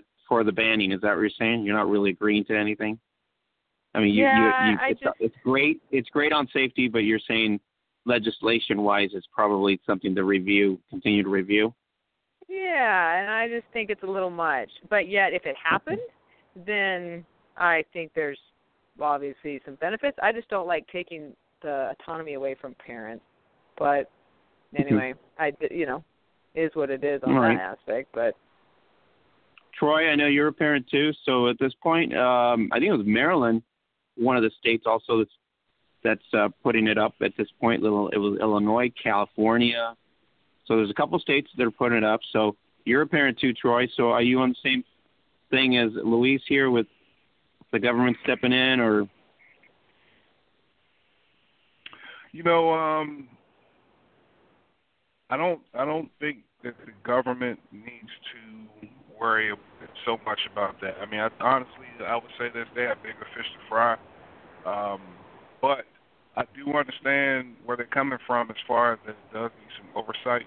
I'm not sure if it needs to go, you know, all the way to. I, I'm not sure if it should be government or if it should be, you know, maybe a private business that's doing it. I'm not sure, but I, you know, I do agree with the oversight part of it. But I mean, I'm, I'm looking at it like this: the government has big, bigger fish to fry. You know, they can add some more people to, to the EPA. You know, do that. They need some help. Let these guys do some inspections. How about you know food inspectors? You know, the FDA. You know, just you know, add more of those guys. We don't need uh, extra bodies, thousands of people trying to tell somebody how to tackle. But do something better with your time. That's that's what I feel about it. I, I, you know, I'm a, I'm of the belief that um, even with the CTE issues that have come and arise so far, uh, I, I'm with Pierre. I think a lot of the coaches do not want to be responsible for some child's injury. You know what I mean?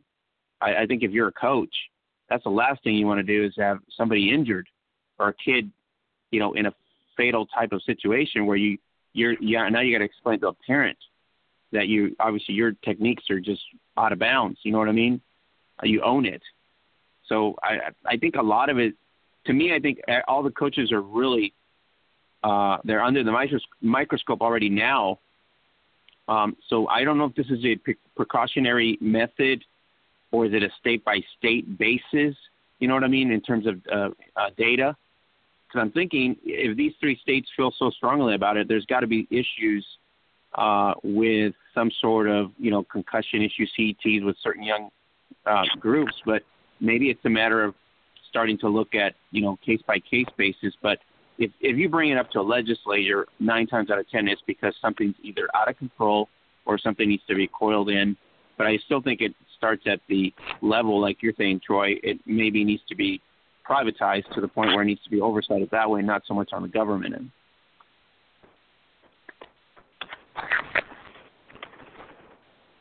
Do you guys agree? Uh yeah, I'm right with that. You know, I think it's interesting like in Hawaii, they have leagues based upon your weight because they have a lot of Polynesians.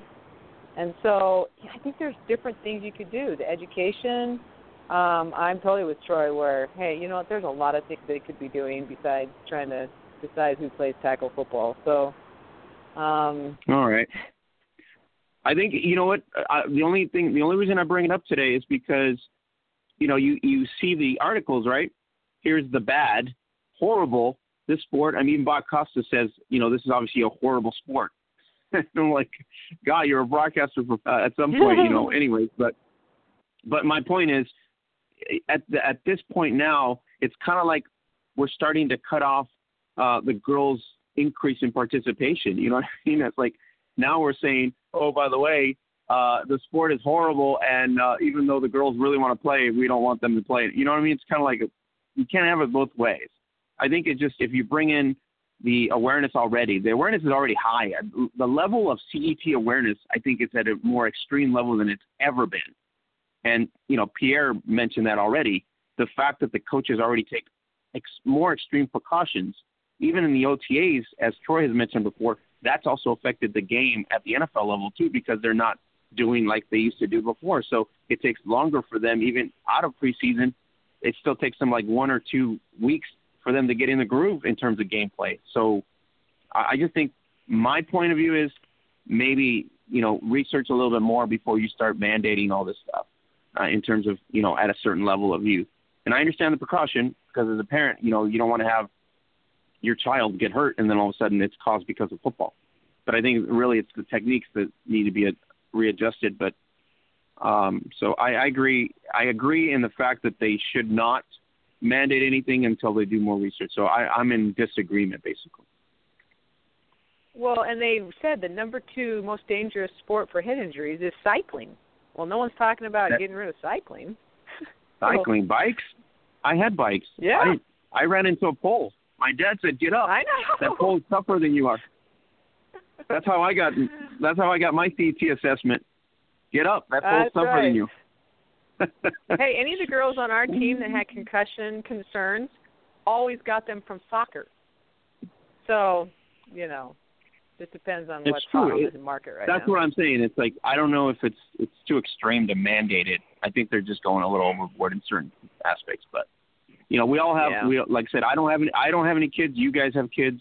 Uh, Troy's got kids. So the approach is way different when you got children or you got your own kids to put in in that situation. But you know, you played football. Troy's played football. I'm pretty sure you know when as a parent you're introducing the sport to them. You're also talking to them about safety and techniques and things to do that. So, you know, the parent's still responsible for some aspect of precautions, but the coach, I think all the coaches now are probably more heightened than they were before in terms of making sure that that doesn't happen. So, um, all right. So uh, I'm in disagreement. Uh, Louise, what you were on the fence on both sides. So are you going one way or the other? Oh, I'm definitely saying too much oversight. Uh, so you're in disagreement. Troy, are you in disagreement or in agreement? Yeah, I'm, I'm in disagreement. Yeah, I, I, I just I, I would think all of us are like okay, so, like like Troy's point. I think you better worry about environmental protection, water and and air than than uh, youth participation in in football.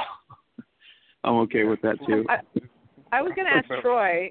Um, you know, when you play, when I since I got to play football for eight years, I just never occurred to me that it could be dangerous for my head because maybe because of the position that I played, or I just had waited too long, and so I was definitely going to play.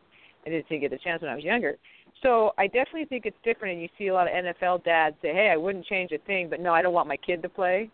And so, Troy, do you think that yeah, do you fall in the same trap of, uh, well, I can play, but I don't want my kids to play? You know what? I, I grapple with that. Um, I, grapple with that because sometimes my, both all three of my boys have played football at one point or another, and the decision for me to pull my middle son out of uh, football was simply because I didn't feel like he was getting the proper coaching. And so when he was going down to tackle, and I don't know if it was the coaching or he just wasn't listening and it wasn't being driven home, but when he would try to tackle, his, he would expose his neck, and that scared me to death. And I told him, I said, listen, if, I see you tackle like that one more time, I'm I'm sorry, man, I'm gonna have to pull you out. And so we worked on it, we worked on it, we worked on it, and by the end of the you know the last game, well the second to last game, he went out there and he started trying to tackle like that the same way. I, I had to pull him out, man, because it scared me to death. I just and, and it just looked like at some point he might have hurt his neck. Now I say that to sit back and say, it, since it's become prevalent, you know, and, and, and out there in the public, now it's in so much, in so many people's eyes. Because you know what? When I was a kid, I tackled the same way. My head was out there, but as you said, I never thought about hurting my neck. So I just think, you know, part of it is a stigma, you know, with with you know everything that's going on with the CTE and things like that. But there's a small percentage of players that have it. But I just think that it's better left to someone else, just not the government. They again, they have better, they have bigger fish to fry. Agreed. All right. So we'll leave it at that. I'm pretty sure the audience will have their uh, their uh, you know perspectives on it too, and I, I got a lot of feedback as well from some of the stuff that we posted on our Facebook page as well. So a lot of you know you're either uh, on one side or the other, but uh, for different reasons, of course, and various reasons. All right. Um, we started the show by congratulating the the Gridiron West champion uh, Perth Blitz uh, at the inaugural West Bowl and you can, guys can catch it the whole game on our Facebook page at Gridiron Beauties, 28 to zero, Perth Blitz against the uh, Perth Broncos. And it was an awesome game.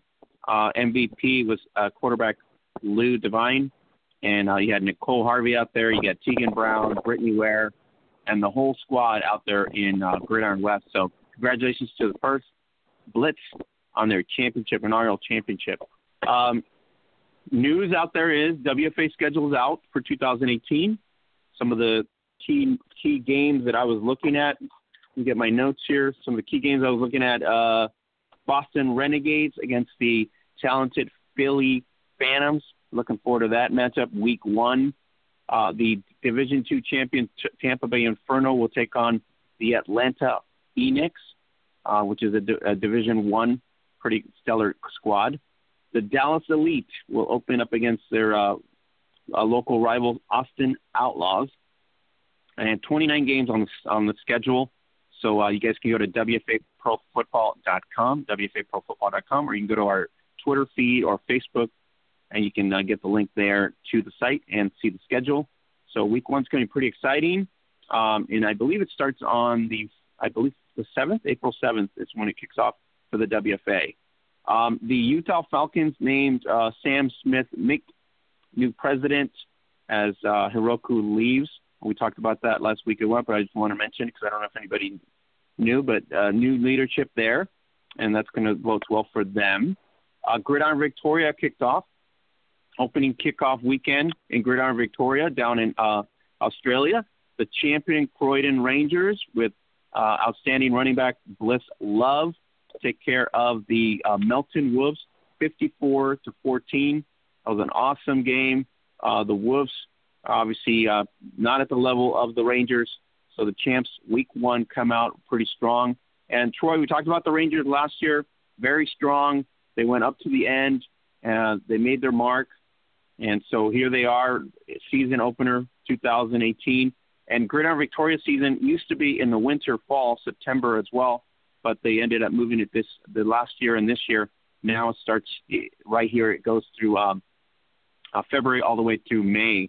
So it's pretty exciting. So uh, you can go to gridironvictoria.com or you can go to Gridiron Victoria on Facebook. So Troy uh, Rangers open up really strong with uh, Bliss Love. So 54 burner here against the Melton Wolves. Yeah, I mean, dropping a lot of points out there when you, in your inaugural game. I mean, that's that's what you want to have. So you know, it bodes well for them going forward. They're going to get a lot of confidence, especially after that win. You get the Northern Lady Raiders 56 to 6 against the Monash Warriors. Warriors brand new team. Uh, keep in mind, last year's uh, champion, uh, Melbourne Uni Chargers, are not participating this year. Um, so it's they kind of revamped the whole the whole uh, uh, league. So uh, Northern Lady Raiders are usually the number two squad in this league. So they proved it obviously week one, 56 to six. Um, so it was you know pretty exciting times there. Uh, week one in FFA France, uh, Challenge Feminine. It was uh, February 3rd and 4th. It was the four games were canceled due to high weather, uh, thunderstorms, and all that stuff. So did not happen. Uh, I got feedback from our network partners there. Um, but we did have two games that were played. The Lions de Bordeaux 38 to 0 against the Alpines Thunder.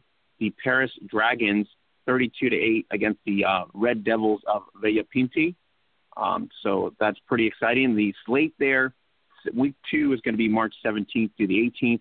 You can catch uh, all the updates on our Facebook page at Gridiron Beauties, or you can go to Twitter as well at Gridiron Beauty. Um, the other league is FEFA Femenina in Spain. Uh, Barbera Barbera Rookies 57 to 0 against Badalona Drac Girls uh, the Drac girls, unfortunately, have not won in two years, and they continue with the donut. So, Louise, it's got to be devastating. These girls have tried hard. They've put up some points in some games, but nothing at a level of these other teams that they're playing with. So, uh, emotionally, it's got to be crushing for uh, they're 0 3 now in the season, uh, and they haven't won a game in two years.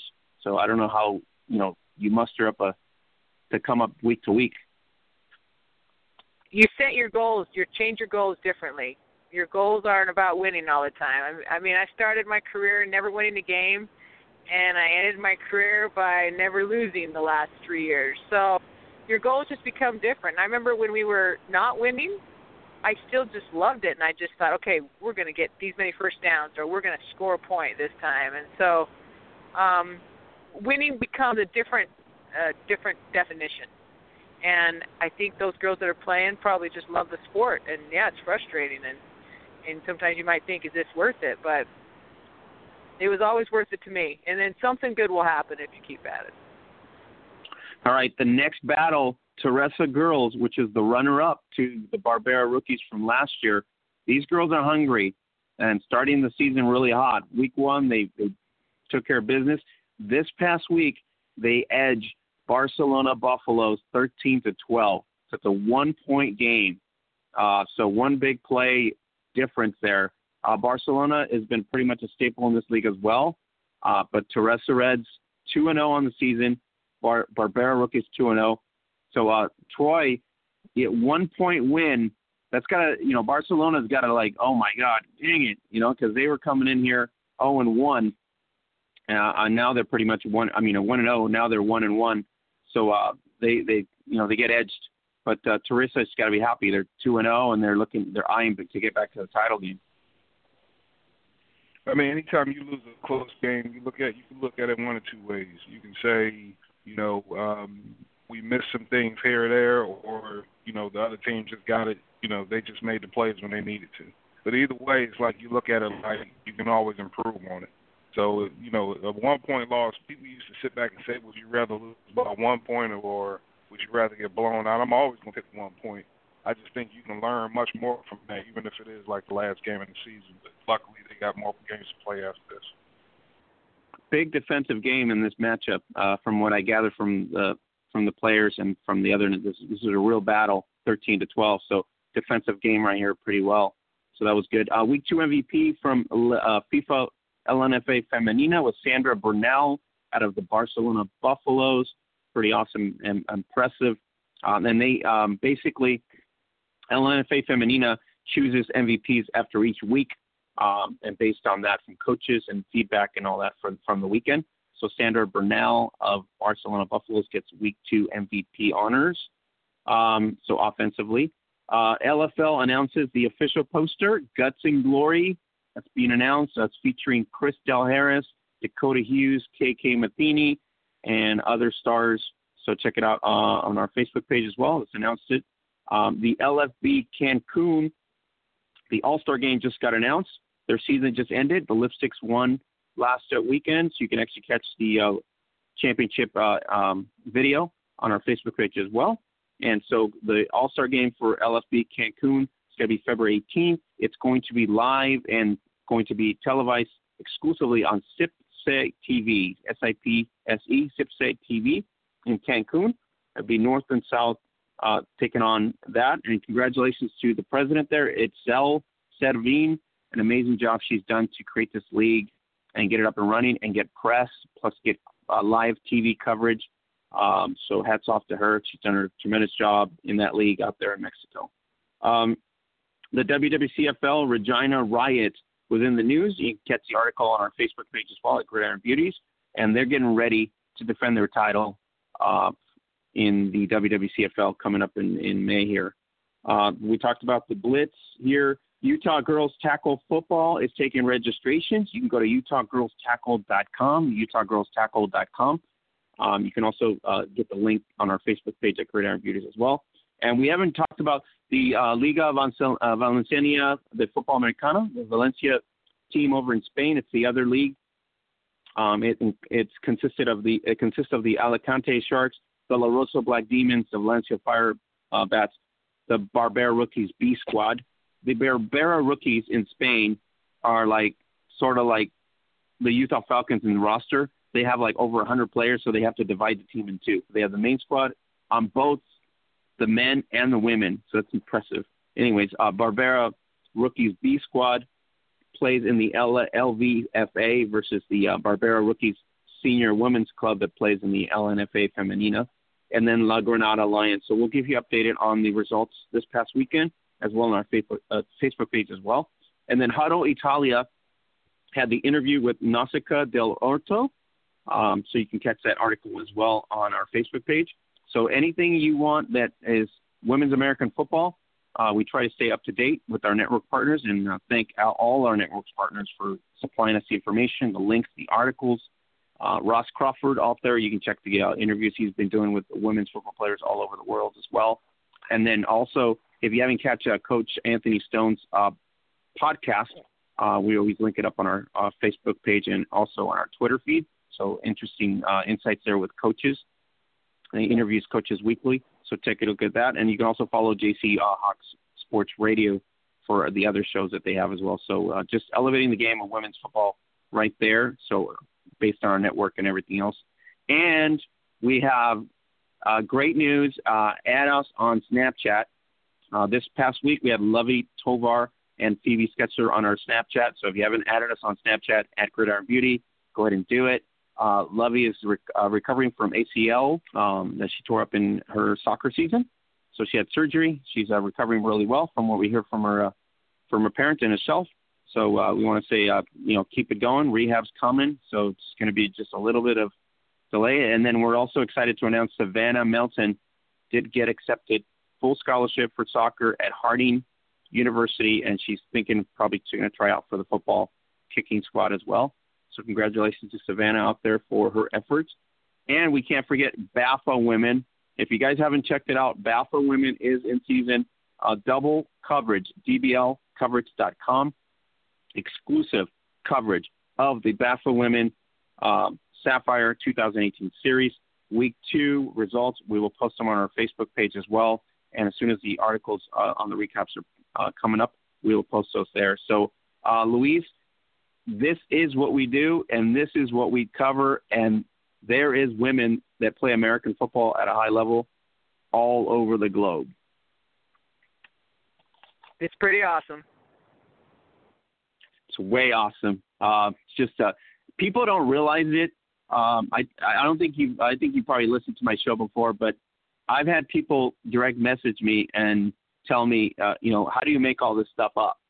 Because they can't believe that this stuff is real. So I don't make that stuff up. I don't have enough time to make all this stuff up.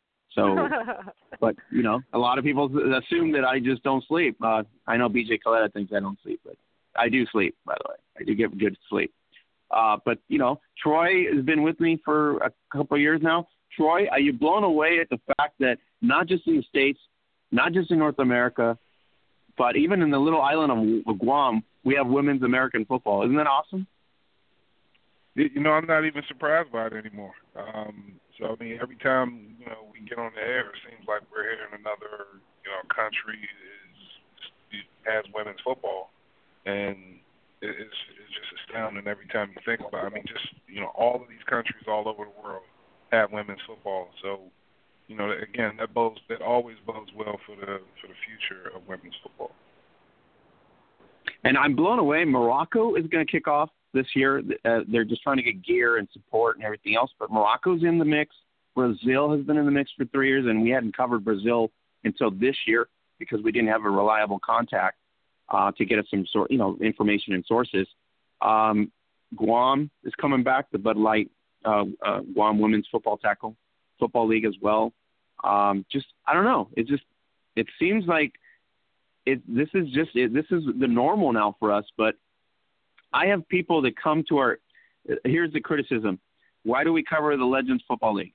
We cover the Legends Football League because it, it is a draw-in to ex, to kind of expose and give you the real reality of that women do play uh, NFL style football they come in to draw in for the attention of the Legends Football League, and then they kind of realize, wow, there's 80%, 80% of women play NFL style globally, not just in uh, you know in the states, not in North America, but globally.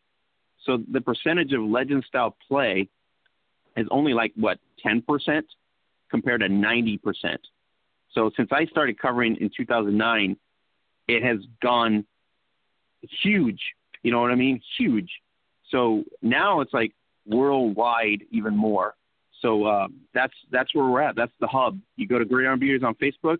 You go to Gridiron Beauty on Twitter, uh, and you can get the latest updates every day, uh, and weekly on Facebook and daily on Twitter. So, uh, you guys, I don't know. It's, it's from 2009 to now. It's 2018 now. Huge strides this this game is blowing up. This is like huge. It's blown up. All we need is coverage, uh, a little support that way. But you guys saw the coverage of the Gridiron West uh, Championship. This is that's the kind of stuff that we need in the states. I don't know why it doesn't happen, but they put up the, a live stream of the three uh, the three championships, the men's, the juniors, and the women's. It was I thought it was done really well broadcast wise. And so, I, I mean, that's what we're lacking here in the states to get the, word out. Uh, and I would, you know, so hats off to Gridiron West out there in the Australia um, federations for doing a great job on the live streams and putting out the, the products out there. Yeah, I thought it was actually really good, and I thought the game. I had never seen nine on nine, and I just thought the game was well played and um, a little different because I hadn't seen nine on nine. But uh, yeah, the quality of the stream was awesome. Yeah, Troy, you've seen a lot of streams out there from Australia, so it's pretty quality. Just just to think that we can't do it here in the states is just kind of a shame. Yeah, I mean, um, I did hear that the NFL is kind of teaming with the CFL to get the um, to get women's football up in Canada, and you know, so I think that may be uh, part of what they want to do there. I mean, they're partnering with the CFL. Maybe they can start doing the same thing here um, locally. But I guess it would always come down to um, you know who's going to get the, the funding, who's going to get the help. I guess that may be part of the issue. Is it going to be give it to one league and then another league sits back and says, "Well, how come you aren't funding me?" Maybe that might be the issue. I'm not sure. Yeah. But you know, uh, I'm hoping it does happen in the future, and they we find some kind of common ground and get done because these ladies definitely need the help, and it'd be great if the NFL would get involved, especially with all their resources. All right. Um, make sure you subscribe to us on Apple Podcasts. Follow us right here on Blog Talk Radio. Uh, you can download over 200 episodes that we've interviewed uh, athletes, coaches, just about everybody in the women's uh, gridiron game, include, including in the U.S. and Canada and in Mexico. Go to uh, subscribe to our uh, Apple podcast. You get the link on our Facebook page as well. And don't forget, subscribe to our YouTube channel where we have over 1,000 shared videos of women playing American football globally. So check out our YouTube channel, subscribe there. You can check out and kind of do the highlight reels. Check out our playlist as well. You could you'll be surprised and amazed. Uh, from Canada, Mexico, Europe, pretty much everywhere. There's women playing American football, so it's awesome. And don't forget, 20% off, up to 20% off at our Zazzle shop every day. Use the daily codes. You can do Zazzle Black for $9.95 and get free shipping here in the States for free. So uh, support our project, uh, spotlight another a- a talented athlete, and you can get some a great deal on Zazzle.com. So Louise, uh, Troy, it's been pretty awesome. We had Pierre Migner. Uh, uh, thanks for coming in and helping us out and kind of shedding some light on what's happening in the sport in Canada and with the Montreal Blitz. And hopefully they will be successful to get up the uh, get the league up and running there in Ottawa as well as Montreal and Quebec and so we'll be covering them as well once they get rolling as, into the season. We're looking forward to the WWCFL, the, w, the WFA, the IWFL as well, and we'll be covering everything internationally, which is the FFFA, the uh, LNFA Femenina, as well as BAFA Women, uh, international scene there. Um, so we'll cover it all. So just uh, check us out on Facebook and on Twitter. So uh, guys, I think that does it pretty much. It's great, uh, it's great time having um, Coach Migner here uh, expressing his uh, love for football. Yeah, great show. Glad he came came aboard. You know, shed some light on some things going on. Um, you know, from the former WFA. So thanks for the coach to come on. Yes, thank you very much. All right, guys, I'll catch you here next week uh, for Louise Bean and Troy Wilson. Look forward to the return of Holly Custis, WFA All Star, next weekend on our podcast. So check out our podcast on Apple Podcasts, and we'll we should be able to get Holly in here next week and uh, talk more football. And she's getting ready for the season, so it's going to be awesome to talk about what, how Majestics are doing too. So thanks everybody. Uh, catch you here next week. Subscribe to our podcast and check us out on Gridiron Beauties at Gridiron Beauties on Facebook. Have a great night, everybody. Good night.